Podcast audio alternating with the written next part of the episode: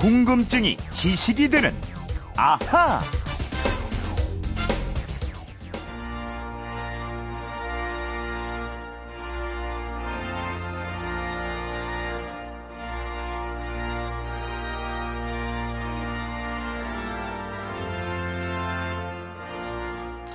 네, 결혼식장에서 웨딩드레스를 입은 신부가 입장할 때 나오는 곡이죠. 박은호의 작품 결혼 행진곡입니다. 휴대폰 뒷번호 0456님이 이런 문자 남겨주셨습니다. 어, 직장 동료 결혼식장에 다녀왔는데요. 하객이 주례 쪽을 바라볼 때 신랑이 신부 왼쪽에 서 있던데 이 위치가 맞는 건가요? 다른 동료가 원래는 오른쪽에 서야 맞다고 하더군요. 신부는 웨딩드레스를 입고 면사포를 쓰는데 면사포를 왜 쓰는지도 궁금합니다. 네, 어떤 질문이든 척척 박사죠. 궁금증 해결사 오승훈 아나운서가 나와 있습니다. 안녕하십니까? 안녕하세요. 네. 오승훈 아나운서는 결혼한 지 몇 년 됐죠? 이제 5년 다 돼갑니다. 5년. 아, 네. 기억이 나나요? 그때 당시에 왼쪽에 섰는지 오른쪽에 섰는지? 제가 결혼식 날 네. KTX 추돌 사고가 나서 네. 부산에서 결혼했는데 하객들이 많이 못 왔어요. 저도 그래서 네.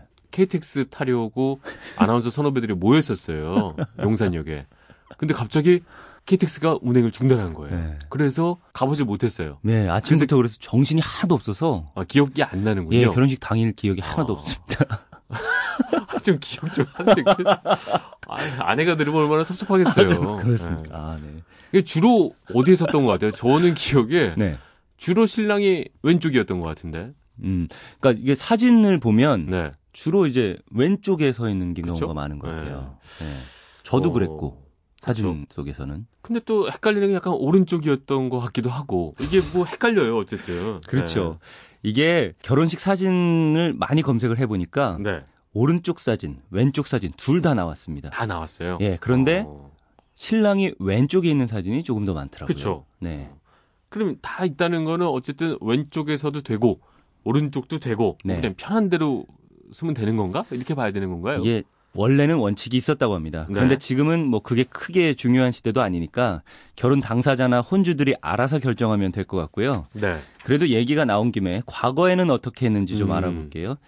주례 쪽을 보고 남우여좌 그러니까 신랑이 오른쪽, 신부가 왼쪽에 서는 것이 전통이었습니다. 어, 그러니까 우리가 흔히 알고 있는 것과는 반대였군요. 그죠? 네. 그러니까 우리나라 전통 혼례에서나 서현식 결혼에서나 모두 다 그랬단 얘기인가요?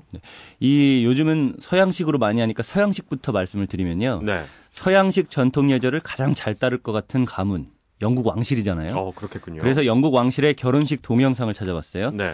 최근에 셋째 아이를 출산한 그 미들턴과 윌리엄 왕세손의 결혼식이 있었는데 음. 윌리엄이 오른쪽에 섰고요. 오. 퇴장 횡진을 할 때에도 신부 오른쪽에 서서 퇴장을 했습니다. 그러니까 하객들이 바라봤을 때 신랑이 오른쪽에 섰다. 맞습니다. 뭐 이거잖아요. 네. 어. 세계 혼인 문화를 다룬 책들을 또 찾아봤어요. 네. 그러니까 서양 국가들이 지금은 굉장히 점잖고 매너 있는 것처럼 보이지만 과거에는 무척 야만적이었습니다. 그렇죠. 그래서 남의 신부나 마을 처녀를 빼앗거나 납치해오는 소위 약탈혼이 성행을 했는데요. 네. 그래서 신랑은 오른손은 언제든 자유롭게 쓸 수 있도록 신부 오른쪽에 섰다는 겁니다. 아, 그러니까 약탈을 했으니까 또 무슨 일이 일어날지 모르니까 네. 뭐 칼이라도 내가 들겠다 이런 그렇죠. 식으로 방어를 해보겠다. 네, 오른손으로 아, 무기를 들어야 되니까. 야, 이거 재밌네요. 예.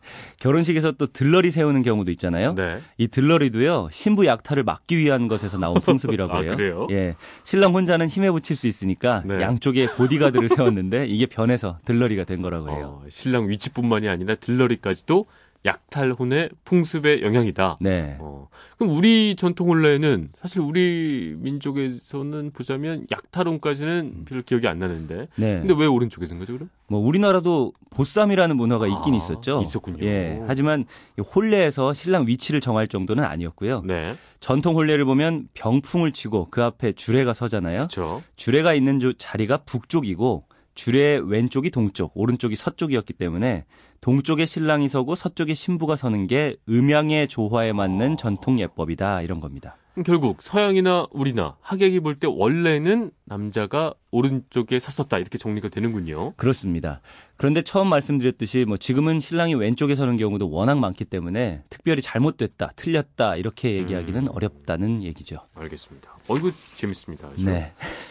두 번째 궁금증이 있었잖아요. 신부가 면사포를 쓰는데 네. 어, 단순히 이게 보기에 좋아서만은 아닐 것 같고 또 이유가 있을 것 같은데요. 면사포, 이 영어로는 웨딩 베일인데요. 고대에는 나쁜 기운을 막기 위해서 베일을 썼고요. 또 결혼식 직전까지 신부를 공개하지 않는 풍습 때문에 네. 이 신부 얼굴을 가리는 장치로 아. 면사포를 사용을 했습니다. 고대 로마에서는 신부가 온 몸을 다 덮을 만큼 큰 베일을 썼는데요. 이 베일은 잘 보관했다가 나중에 죽을 때 또 수의로 사용했다는 음. 얘기도 있습니다. 수의로. 네. 아, 그럼 면사포는 기능적인 면만을 보자면 일단 신부 얼굴을 가리기 위해서만 사용한 거다 이렇게 보면 되나요? 어, 아닙니다. 이게 지금도 독일에 남아있는 풍습이 있는데 바로 면사포 춤입니다. 춤이요. 예, 결혼식 올린 당일 밤이 되면 신부는 더 이상 신부가 아니고 결혼한 여자잖아요. 네. 그래서 축하 파티를 할 때 이 면사포를 쓰고 혼자 춤을 추면은 신부의 친구들이 달려들어서 면사포를 빼앗고 나눠 가졌다 이런 풍습이 있다고 해요. 남의 면사포를 왜, 왜 뺏은 거죠, 그건? 이게 아마 행운이 있다고 믿었다고 하고요. 네. 특히 가장 큰 면을 차지하는 친구가 가장 빨리 결혼할 수 있었다 이렇게 아. 믿었습니다. 우리 부캐 받으면은 뭐 몇 개월 안에 것이다. 결혼한다 이런 거 있잖아요. 네. 그런 풍습이었던 거죠. 음. 또 어떤 지역에서는 신랑 신부가 함께 면사포 춤을 추기도 했는데요. 네. 이때 신랑이든 신부든 함께 춤을 추고 싶은 축하객은 면사포 안에 돈을 넣어야지 됐다고 음. 합니다. 이게 새로 살림을 시작하는 신혼부부한테 경제적인 도움을 주려는 의도도 있었던 겁니다. 네. 그냥 쓰는 게 아니라 기능이 다 있었군요. 네. 과거에는 지금 상식으로는 이해가 안 되는 결혼 분석도 있었는데요. 네. 그 중에 하나가 왕족과 귀족들 사이에 유행한 대리신랑입니다. 대리신랑. 네. 그거는 그 신랑이 안 쓰고 대신 누군가를 세운다. 뭐 이런 얘기인가요? 맞습니다. 이 믿을 만한 사람을 대리 신랑으로 뽑아서 계약서를 썼는데요. 네. 이 제도는 오스트리아에서 1880년까지도 존속을 했다고 합니다. 비록 대리 결혼식이긴 하지만은 네. 어, 신랑 신부 모두 화려하게 치장을 하고 하객도 다 받았고요. 네. 어, 예식을 치른 다음에 하객들이 보는 앞에서 그 대리 신랑 신부가 첫날 밤을 치르기 위해서 침대에 올라가는 예식까지 했습니다. 아 근데 그럼 대리 신랑이 그 예식 치른 다음에 신부가 첫날 밤까지 같이 보내는 건가요? 그게 물론 진짜는 아니고요. 네. 상징적인 의식을 치른 건데요. 음. 이 신랑 신부가 한 침대에 들어간 다음에 대리 신랑이 먼저 바짓단을 걷어올리고 장단지를 드러내고요. 신부의 장단지에다 갖다 댔다고 합니다. 여기까지 해야 첫날 밤을 치른 완벽한 결혼으로 인정이 됐다고 하고요. 오스트리아죠? 네. 좀 특이한 사람들이네. 어. 이? 이유가 있을 것 같아요. 네. 대리 신랑을 왜 굳이?